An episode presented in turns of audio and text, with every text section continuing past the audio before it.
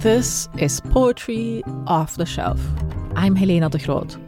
Today, poets we lost in 2022. I don't mean to be grandiose, but when some people die, a whole era dies with them. Such was the case with Richard Howard. Howard's writing was unapologetically highbrow. He peppered his poems with esoteric facts about artists, writers, musicians, and historical figures. And he was so intimately familiar with these long-dead people that he could even speak as them, taking on the diction of their time and place, or at least a Howardian version of it. What he also did was use words lesser mortals like myself have never even seen, not just in his poems, but in conversation.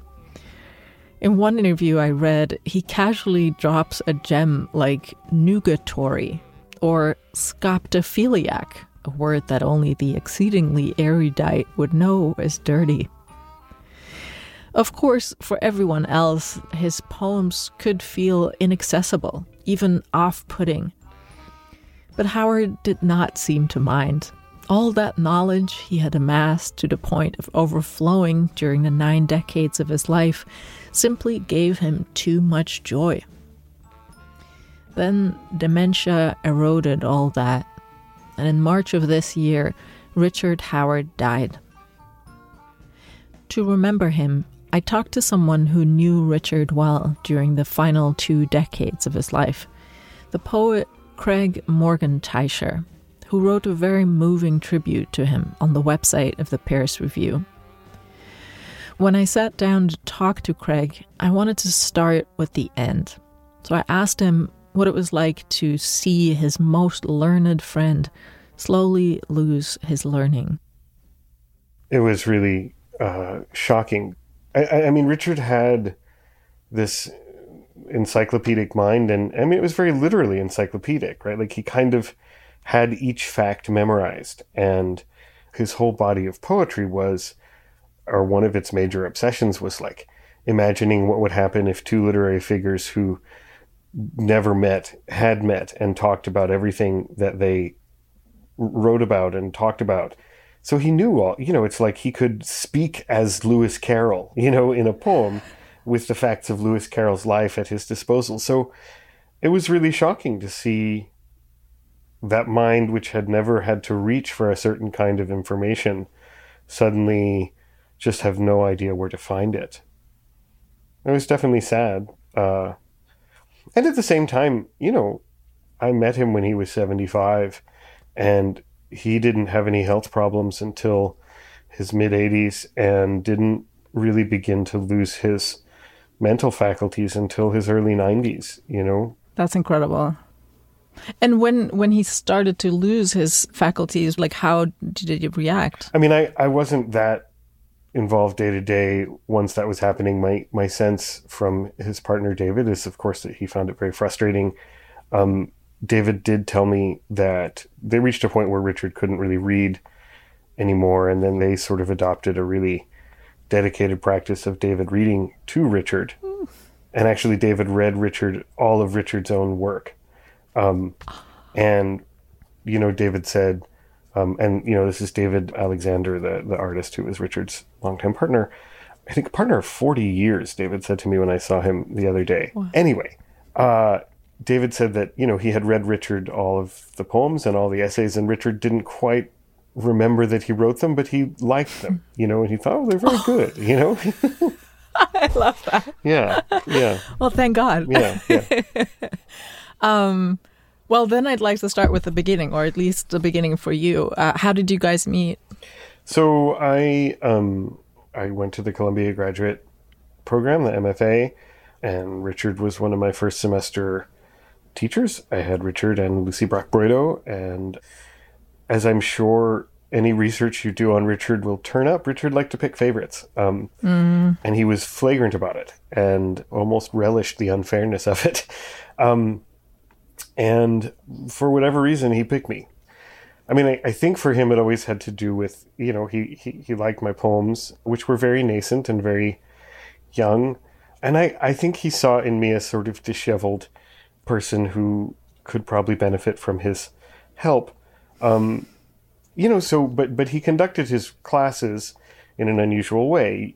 At Columbia, you would go and he would lecture about the poets of his generation, his friends, you know, Richard Hugo and Charles Simic and Madeline DeFrees and A.R. Ammons. And he would tell stories about times he hung out with them. And then he would have a big packet of poems that we would discuss. And then the workshopping part happened at his house. And instead of doing a workshop at a table in the round, you would go alone to his house and he would take your poem and put it on a clipboard while you sat there and tried to stop his dog from humping your leg. And we should talk more about his dog Gide, because I was very involved with Gide's life. And he would just line edit your poems while you sat there and watched. And then he would tell you a few things about them. So everyone who worked with him had this one-on-one time with him just built in. And so we became friends, you know, over that one-on-one time. And, you know, and then by second semester, Columbia sort of hired me as his assistant just to, I think that as much because they wanted a go-between to make sure that Richard did stuff on time. And Richard could be very petulant with people who he needed to do things. And so I was there to sort of buffer that and to help keep him organized with his classes. And so, you know, I just ended up over that year and a half that I did that, just spending a lot of time with him. And then the next big thing that happened was that when Richard had a dog named Gide. He was a French bulldog.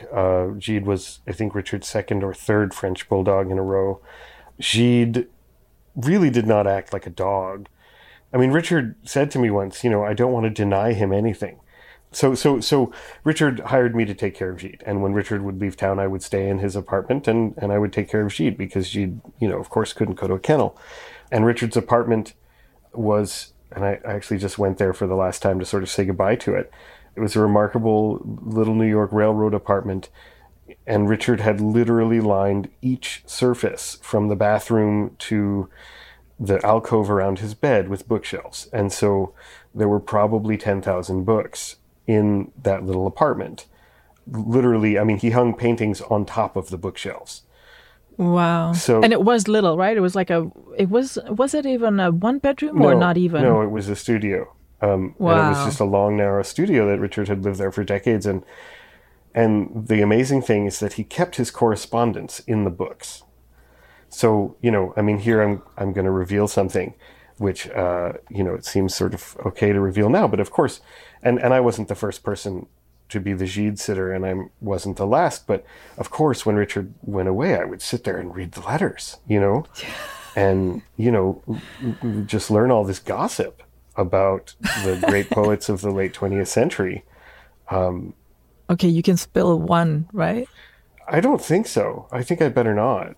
They're all still alive. Not all of them, but they're all famous. You know, they all have right. Sort of legacies that I don't want to, you know, but I mean, obviously the things I remember are not like, oh, somebody wrote this nice letter. You know, it's all. Sure, it's all, of course. It's all like the real dirt. Yeah. But I mean, again, the things I remember, you know, you have to keep in mind, Richard, especially in the 70s and 80s and early 90s, was a major force in poetry publishing.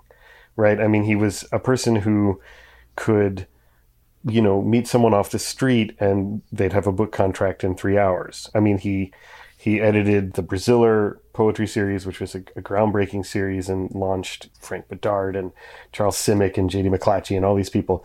And then by the time I knew him, he was sort of the advisory editor for Grove for their poetry. And so a lot of the correspondence that I remember, because I was really interested in publishing myself at the time, not in publishing myself, but in my own future as someone who might publish things, you know, I remember all the correspondence about the publishing. Right. So, it was a lot of stuff about that. And, you know, seeing these sort of sides of these writers where they were like, I need to publish things.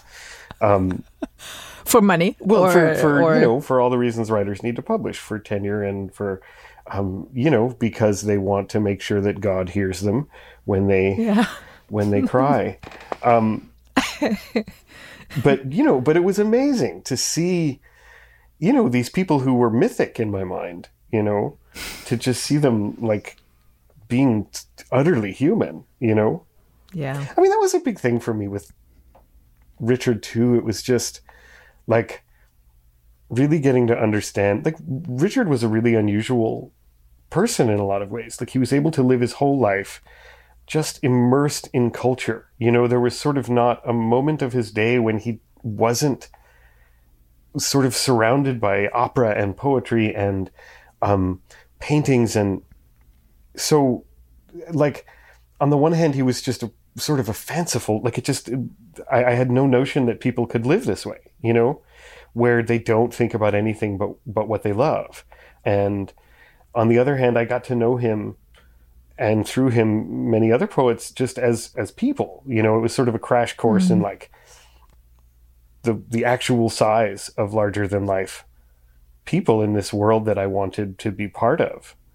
And Richard granted me access to that, and it was amazing. There are a few things that you started talking about and then kind of dropped, so I'd like to just pick up on those. One, maybe the silliest one, was his dog Gide. Oh, yeah. Can you tell me a little bit more about him? Yeah, so Gide was a little tan French bulldog, but he wasn't a dog. He was a projection of aspects of Richard's personality, you know, and he was. Richard and him had sort of customized each other so that they, you know, they could have a happy life together. So Gide, you know, Gide just did whatever he wanted. He did a lot of humping. And, you know, it's sort of gross to say, except it's so funny, you know, it's so, but Gide also, so he wouldn't walk. To get him to walk, I had to carry a bag of kibble. And literally every 3 or 4 feet, I had to bait Gide with kibble. And then when I got tired of doing that, which and Richard did the same thing, when I get tired of doing that, Richard had sort of developed this way of holding the leash that I imitated, where you essentially hold it straight and long like an oar, and you row Gide forward and get him to walk about 4 steps, and then you do another row. And so this is how I would get Gide from Richard's house on Waverly Place to the dog run in Washington Square Park, which, you know, is like a 4-minute walk that would take 20 minutes. And I remember the first time I took care of Gide, I didn't understand that this is what Gide did. And I thought it was like me not knowing how to walk him. So I carried him all around the park because I was like, what am I supposed to do? And I was like, you know, I remember being sort of stranded at some point and being like, this dog won't move. How am I going to get him home? How am I going to do this? The only time he would move fast is sometimes, you know, Richard's building had a trash chute at the end of a long hallway. And so I'd have to take the trash out. I would open the door. Gide would see it, look up, run out the door, and then turn back around, stare at me. And, you know, I swear he smiled. And then he would dash down the hall as fast as he could. It was the only time I ever saw him kind of move quickly, and I would have to chase him. Wait, what was that about? He really liked the smell of. No, he was messing with me. He was playing. Oh. He was just playing, but it was just he was a phenomenally lazy. You know, he was a kind of a sack of odors. You know, except for when I would open the store and he would run. He just, I mean, look, dogs are weird, but he was extra weird. But then he just, you know, I spent a lot of time just sitting in Richard's apartment with Gide curled up on my hip. You know, he would just curl up next to me and I would read these letters, you know? And there's one other thing I want to pick up on, and that is you talked about these one-on-one sessions and that, you know, he would put one of your poems on a clipboard and then give line edits. What kind of edits did he get? Like whatever you remember. So it felt very much like he was working as an editor, you know, meaning he didn't want you to make major changes to the poems. He would make kind of alterations, you know, and every so often he would cross out a whole line, but it was a lot of, you know, using diacritical marks to X out words, and he would sometimes substitute another word. He also really liked the lines to be even. And so he would just start... He liked the look of an even poem and felt that that was, you know, a kind of virtue in and of itself. And so he would sort of, you know, snip your long lines. And so, you know, you would kind of walk out of there with this poem dressed in little neat tercets. And I thought the bravest thing in the world was like, I saw Frank Bedart's poems and I was like, oh my God, the one line is like so long and the next line is so short. That's so courageous. You know, it took me years to just allow myself an uneven line in a poem, which is so silly. But, it was, but it felt, to me at that time, it was like, wow, Richard Howard, he's this famous guy. He's won a Pulitzer Prize. He sort of loomed over Columbia in this very profound way. And it was like, wow, this guy. And I was 22. I was very young. And I was like, this guy is reading my poems and taking them seriously. I must really have arrived, you know? Yeah. And it would take me years to sort of understand at some level that, like, this was the way Richard made friends. It was the way he moved through the world. Poems were the way that he connected with people. And so, I mean, he certainly liked you better if you were good at writing poetry, but it was his way of talking, you know, and it was his way of just sort of bridging the space between people. So, most of the poems that he edited were student poems, and they're gone. You know, they're not poems that will ever be part of my sort of body of work. But it was the way that I got to know him, and that feels really beautiful and precious. And also, you know, my wife Brenda Shaughnessy also was his student before I was. So we have, you know, in our relationship, that's always been a part of our conversation. It's like, what was it like to know Richard, and what did we each know of him? And it sort of reminds me, many, many, many, many, many people have known him in this way. And, it just makes me feel part of this kind of community. And when I wrote that piece for the Paris Review, a number of people just emailed me and said, oh my God, I was Richard's student in, 1983. Wow. And, you like, I did the same thing with him, and you really caught the sense of what it felt like to be in that room with him. I mean, there's this vast community of hundreds of people, some of whom became poets, some of whom didn't, hundreds, probably thousands, from Columbia, from Johns Hopkins, from Houston, who had this relationship with Richard. And, because he picked favorites, there are also as many people who were bitter about how he treated them, but and that's part of the legacy too, I think. But there are also hundreds and hundreds of people who feel this intimacy with him and this closeness that he offered, Yeah, because the generosity of that. I mean, you spend a lot less time if you just look at students' poems in class and be done with it when the hour is over, to invite them one-on-one in your apartment. Like, what a dedication. Yeah, well, and I mean, it was also something that was possible at that time. You could never do it now. You'd get a Title IX complaint or something, but it was something that was still possible. It was something he'd been doing probably since the 60s, and it felt very New York and very special and very like, wow, what a crazy thing to get to do. And, since there was like a 50 plus year age gap between the two of you, like, what was he like in conversation? Did he dominate the was it mostly him talking and you listening, or how did that go? I mean, Richard was fundamentally a lecturer, right. Fundamentally, like, his personality was designed for output in a way. So it was a lot of, just trying to ask him about things and getting him to talk about them. He would stop talking abruptly when he was bored or done. And with his own argument, basically? Yeah, I mean, when he said the thing he was going to say, and when he was ready for you to go, he would just stop talking. He also, when he was done with you on the phone, he would just hang up. You wouldn't have realized the conversation ended, because it hadn't, and he had just hung up on you, like in the movies where nobody ever says bye. No, right. But he was also, as we got to know each other better, you know, he was also somebody who I confided in him about my dad. You know, he was somebody who was a little older than my dad, and so he mm-hmm. He had watched my dad's generation from this little distance, and, you know, this generation of people born right after World War II, and kind of how shut down and screwed up they were. And, you know, I mean, he also did things other than lecture. You know, he was very open and available to me once I got to know him, you know? Yeah. I mean, it's funny, you know, the way that you talk about him also being available when you wanted to talk about your dad.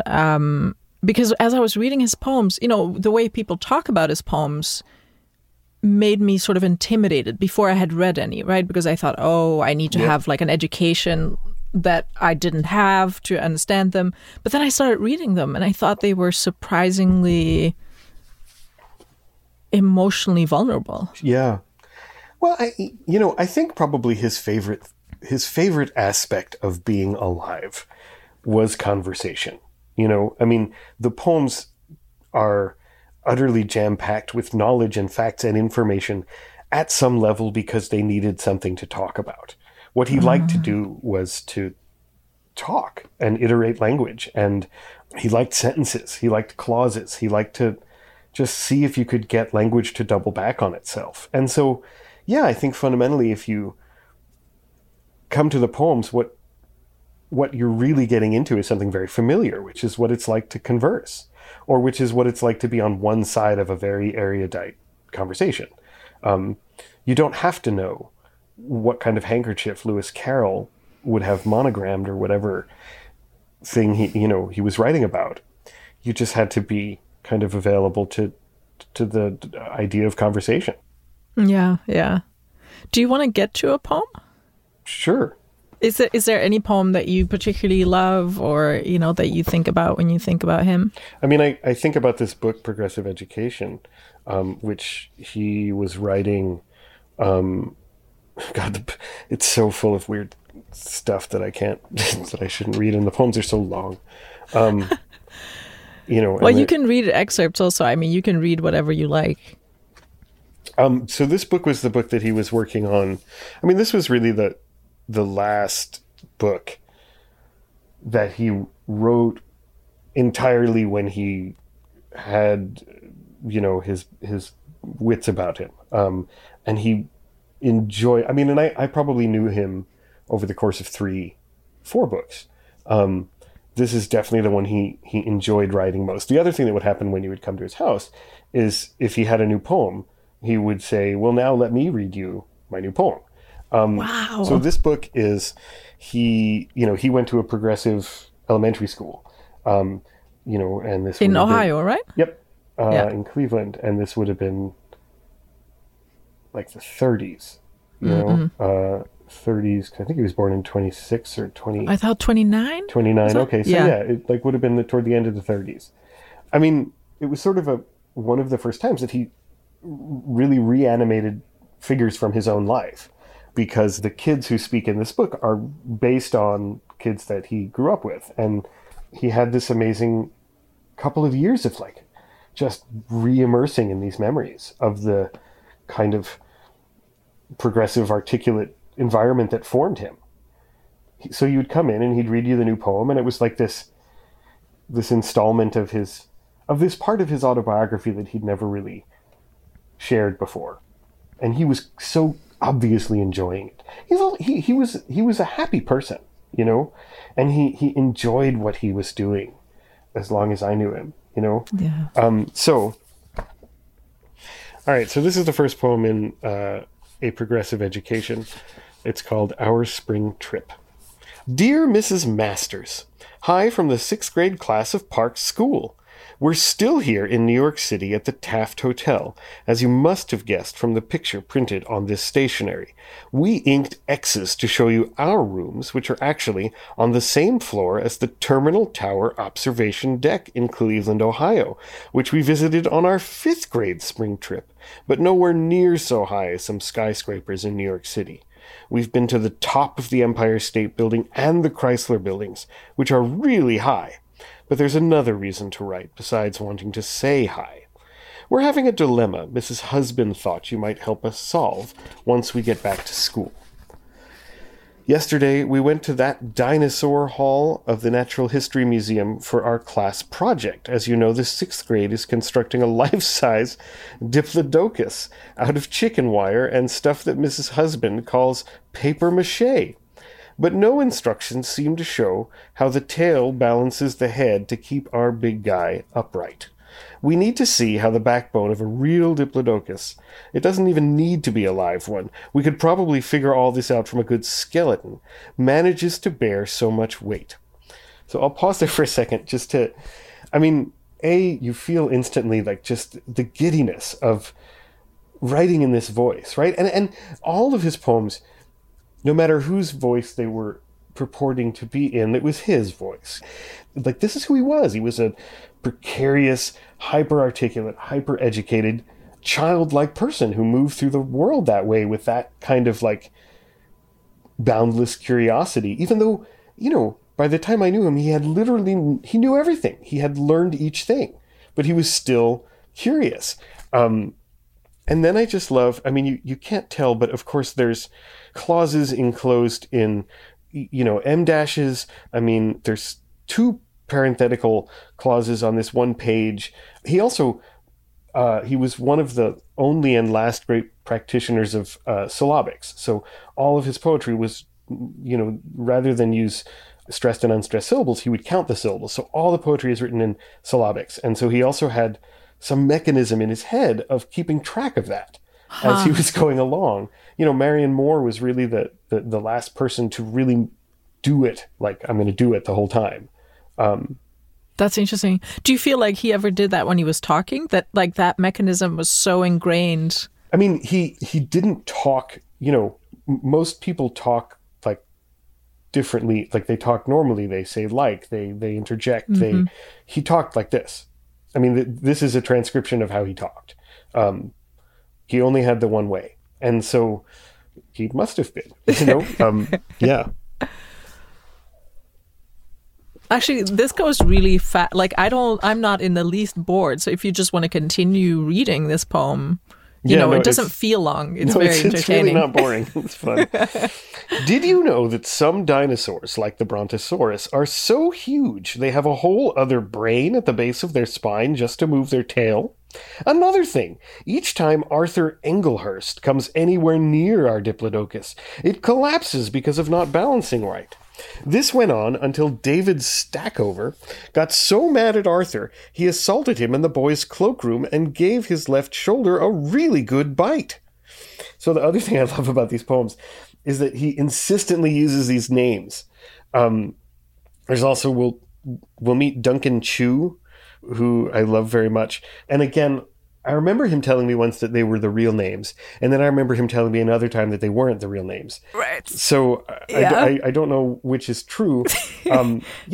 Little kids use each other's names all the time and their last names. These are this is your Beyonce. David Stackover. It's like these are the icons of your world, Yeah. Yeah. David claimed it seemed like the one thing which could keep Arthur away. And that was the moment you claimed the best thing to do was call an all-school assembly to explain about biting. Biting's no good?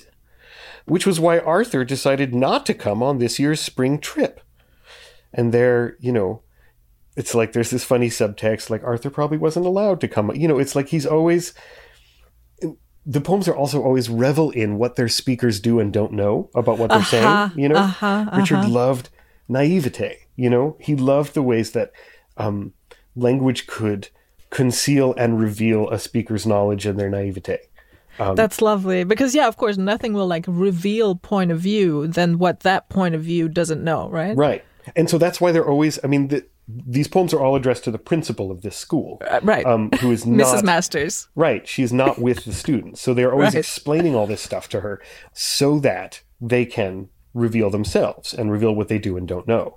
It's such a great conceit. Mm-hmm. And he used it I mean, all of the dramatic monologues, all of the poems about literary figures and historical figures, the way they all operate is that you're hearing from one of them and you know who the other one is, right? And so you then, as a reader, use your knowledge to imagine, well, what would the overhearer of this conversation have known that the person who's speaking in the poem didn't know? And that's amazing. I mean, it was this very interactive thing.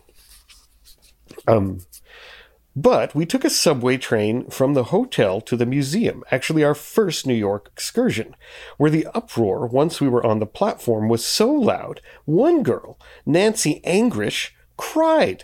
She was always chicken.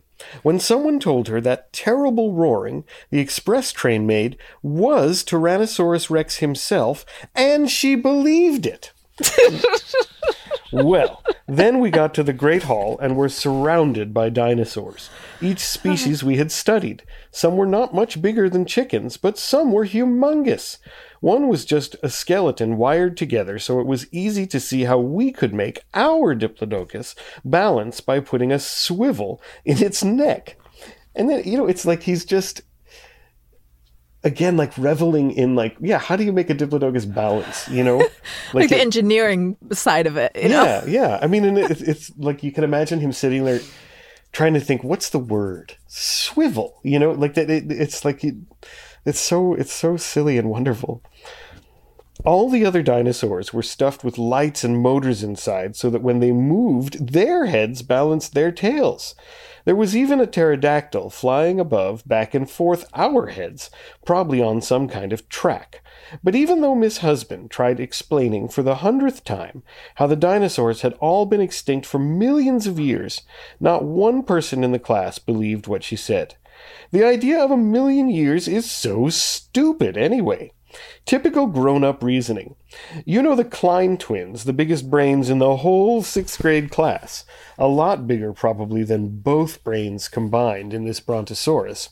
Well, they had a question for Miss Husband. What if the dinosaurs being extinct for so long is just a smokescreen for being somewhere else, a long ways away?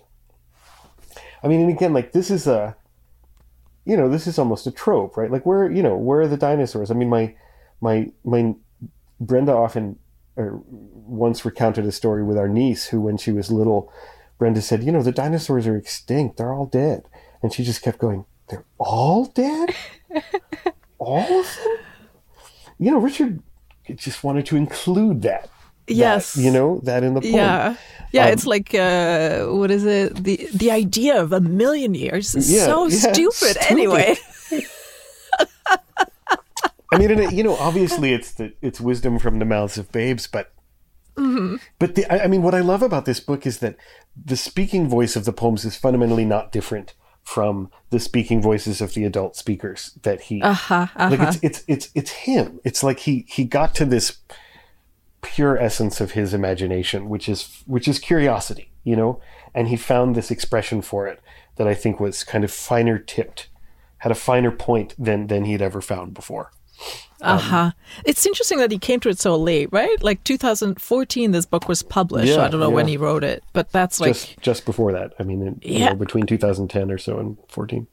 Right. So it was like 70 years after this all supposedly happened, you know? I have to think that there was some burden of, you know, he no longer had to prove anything. He could just write. He could just, and not that I think he felt like he had to prove much, but I don't know. Maybe he just dispensed his knowledge and he could then go back to his memory, you know? He'd I don't know. I mean, the first of these poems is in the previous book, and he reprints it in here. I mean, it snuck up on him. You know, he didn't really know this book was coming, and then suddenly these kids just erupted out of him, and he was so excited to meet them and to remember them, you know? I'd love to hear more. It just it keeps going amazing. Yeah. And Lucy Wenzel made an awful pun on stinky and extinct. Actually, Mrs. Masters, we've already figured it out about death. The dinosaurs may be extinct, but they're not dead. It's a different thing, you dig? Which is an archaeology pun. Right. And it's like, you just know that he was, you know, I could just imagine him giggling when he wrote down you, because he would never have, you know, used it in the kind of countercultural, like it. And it's also a little anachronistic, I guess. No? Yeah. But it's like, you just see that he couldn't resist. He just couldn't resist. And then here comes Duncan Chu. When Duncan Chu's Lhasa jumped out the window, or when Miss Husband's parents were killed together in a car crash, we understood that. That was being dead. Gone. No body around. Isn't that what dying has to mean? Not being here? The dinosaurs are with us all the time. Anything but dead. We keep having them. Later, at the Dinosaurus, the museum restaurant, there was chicken breast for lunch, stamped out in the shape of a triceratops. Strange how everything has to taste like chicken. Whether it's rabbit or rattlesnake, it's always just like chicken. Anyway, dinosaurs are alive as long as we think they are. Not like Duncan's dog, and that's just the problem. By next week, though, we'll be back in Sandusky, and while we're putting the swivel into our Diplodocus's neck, you could explain to us about time, those millions of years, and dinosaur chicken in the diner, and chicken-sized dinosaurs in the Great Hall, and where they really are. That's incredible. I mean, one of the things that also struck me about so many of his poems, again, I came into them expecting that they would be mostly about art, right? Because that's how so many reviewers describe them. And then there's so much about death. There's so much about like this encroaching darkness and this question of, it's not even like death as an, like in this poem, an end-all be-all, but death as being all around us all the time. Not in a morbid way necessarily, but just like a fact of life. Yeah, and he was just always curious about it. And he was also somebody who, he loved the idea of a figure. You know, like he would say, oh, he was a great figure. You know, he loved the idea of sort of abstracting a personality and lifting it out and saying he was a marker on this sort of timeline of human progress or regression or whatever. And he was always translating. He always had a book on a book stand on his desk, and he would sit down and translate. He was always channeling the voices of the dead. And he was always writing in the voices of people from the 19th century. So he was always trying to animate dead people, and I think he was just curious, like, they don't seem dead to me, you know, and he had a unique relationship with books. I mean, I think he lived in books while reading them more than most people do. And so I think he felt profoundly connected to anybody whose words he could read, whether they were alive or dead. And if he could read them, they weren't dead, you know, and so I think he was just constantly thinking, well, what the hell? They're not dead, you know? And he was very vital. You know, again, he gallivanted all over the city until his 80s, you know? He was, and he always had younger friends because he was, you know, that was the other thing. He was gay. He didn't have kids. He kept himself connected through the, you know, whatever 50 years of the non-youth part of his life, you know, by constantly being close to younger poets and younger writers. So, you know, I mean, his friends were also constantly dying, of course, and over the time that I knew him, his generation died. You know, James Merrill was one of his closest friends. He was still very actively grieving James Merrill, who died in the 90s when I met him. You know, Mark Strand, who had been, you know, he would say his best friend for a large portion of his life. They had lost touch. Then Mark Strand came and worked at Columbia and they began to reconnect. And then Mark died. You know, Susan Sontag, they were close and she died, and Dorothea Tanning. You know, I mean, I these were all deaths that happened while I knew him. It was wow. It was a parade, you know, because they were all old. Right. And did that make him ever talk at all about his own? Mm-hmm. No. Mm-hmm. I think he sort of accepted it as a. Yeah, I think it was sort of just part of his writer's story in a way, you know. I mean, I'm asking because I don't know where I picked this up. It must be like some kind of pop psychology insight. But this notion that when we read to the degree that he did, that it's a way of trying to outrun death. It's like we're, I don't know, this kind of desire for completism in a way, you know, like I will read everything. And of course we won't. But I'm interested in that. Like, was there a certain anxiety, you think, underpinning his amassing? When I knew him, I did not have the sense that he was explicitly, that he was aware of an explicit anxiety about dying. I mean, look, I think Richard was also somebody, you know, who, if an analyst were to sit down with his body of work, would probably find, you know, that there were lots of parts of his personality that he sort of stored behind his literary life. You know, he mostly moved through the world, as far as I saw him, sort of joyfully. I think there were lots of facets of his personality I didn't see, and I think there were lots of facets of his personality that that he didn't look at. You know, so he didn't sort of profess to me evidence of being particularly anxious about death, and he seemed to accept it rather. You know, I mean, when each of those friends died, he was sad. You know. Not anxious, you know, he sort of accepted it, but, yeah, he was an amasser, you know, he was a collector. He collected obviously books, but he collected people, and he collected, movies, and he collected, you know, cultural experiences. So yeah, there must have been some desire to, you know, to keep it all. But he also just, he just, I don't know, he just moved through the world in the same way. He just, you know, new books came, old books went out, new students came, old students went out. And he just kept moving that way. There was always the next book to translate, the next poem to write. And it always felt like it moved at a sort of relaxed pace, but it was unstopping, you know, he didn't take a break ever. And there must have been something behind that. And how do you think about him now? Like after he died, like how do you carry him in your day to day or as you're working or writing? You know, I mean, it's like, as we're talking like this, I mean, he's so alive to me.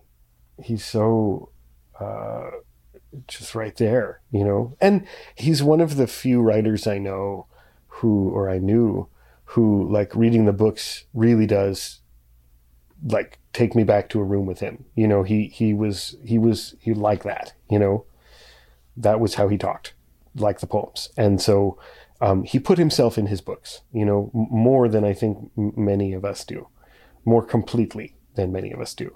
But I just feel so grateful for having gotten to know him for as long as I did, and, you know, having gotten to spend that last 20 years of his life in his orbit, you know.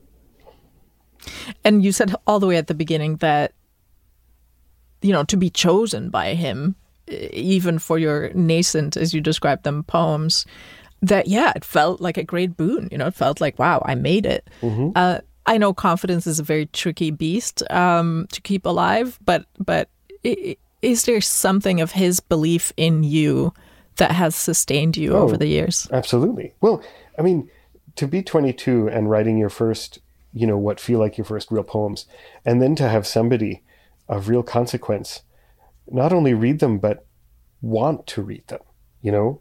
He wanted to see them. It made me feel like, oh, okay.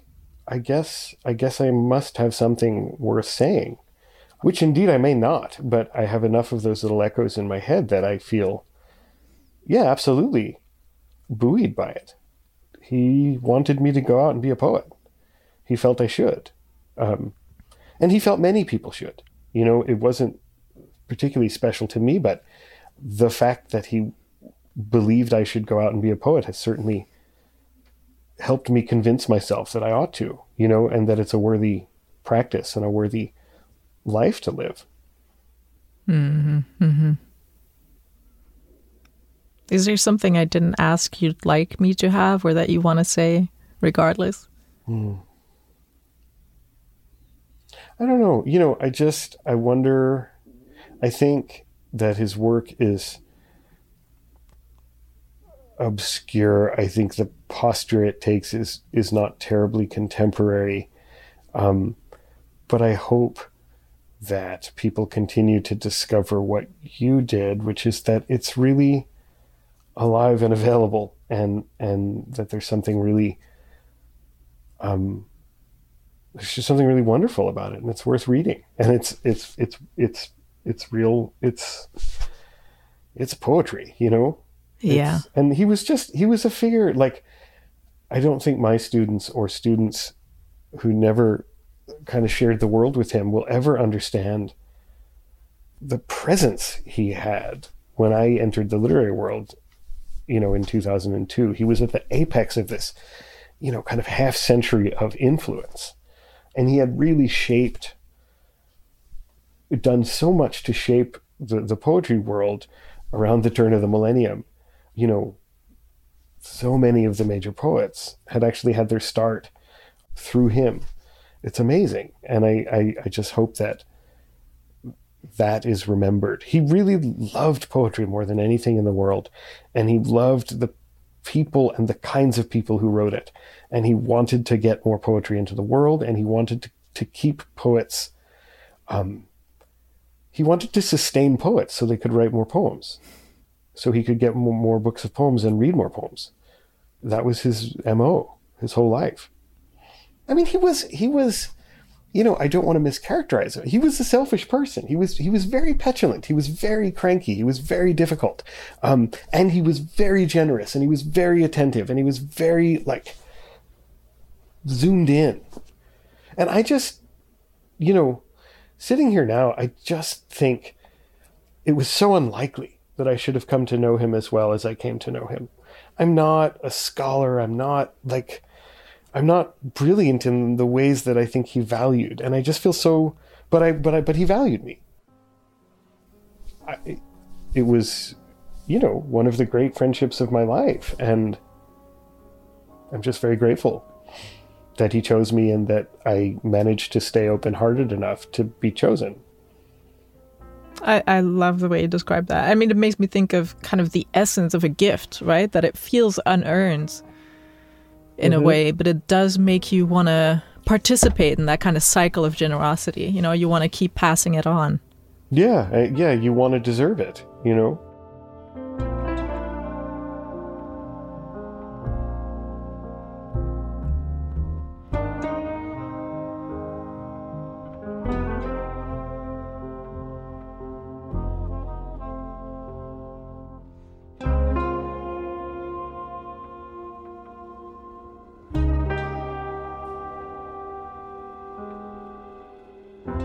Richard Howard was the author of more than 20 books of poetry and critical prose, including his 1969 collection Untitled Subjects, for which he won a Pulitzer Prize, two-part Inventions, published in 1974, and Fellow Feelings, 1976. In his 1994 collection, like most Revelations, he included elegies for friends who died from AIDS and cancer, and his 2008 collection, Without Saying, was a finalist for the National Book Award, after which he published one more collection in 2014 titled A Progressive Education. That was the one Craig read a poem from. He was also a prolific translator from the French, including Les Fleurs du Mal by Charles Baudelaire, for which he won a National Book Award, as well as many other writers, Camus, Sartre, Foucault, Barthes, Cioran, Breton, De Beauvoir, Deleuze, and of course, André Gide, after whom his French bulldog was named. Besides the Pulitzer and the National Book Award, Richard Howard received the Harriet Monroe Memorial Prize, the Penn Translation Medal, the Levinson Prize, and the National Order of Merit from the French government.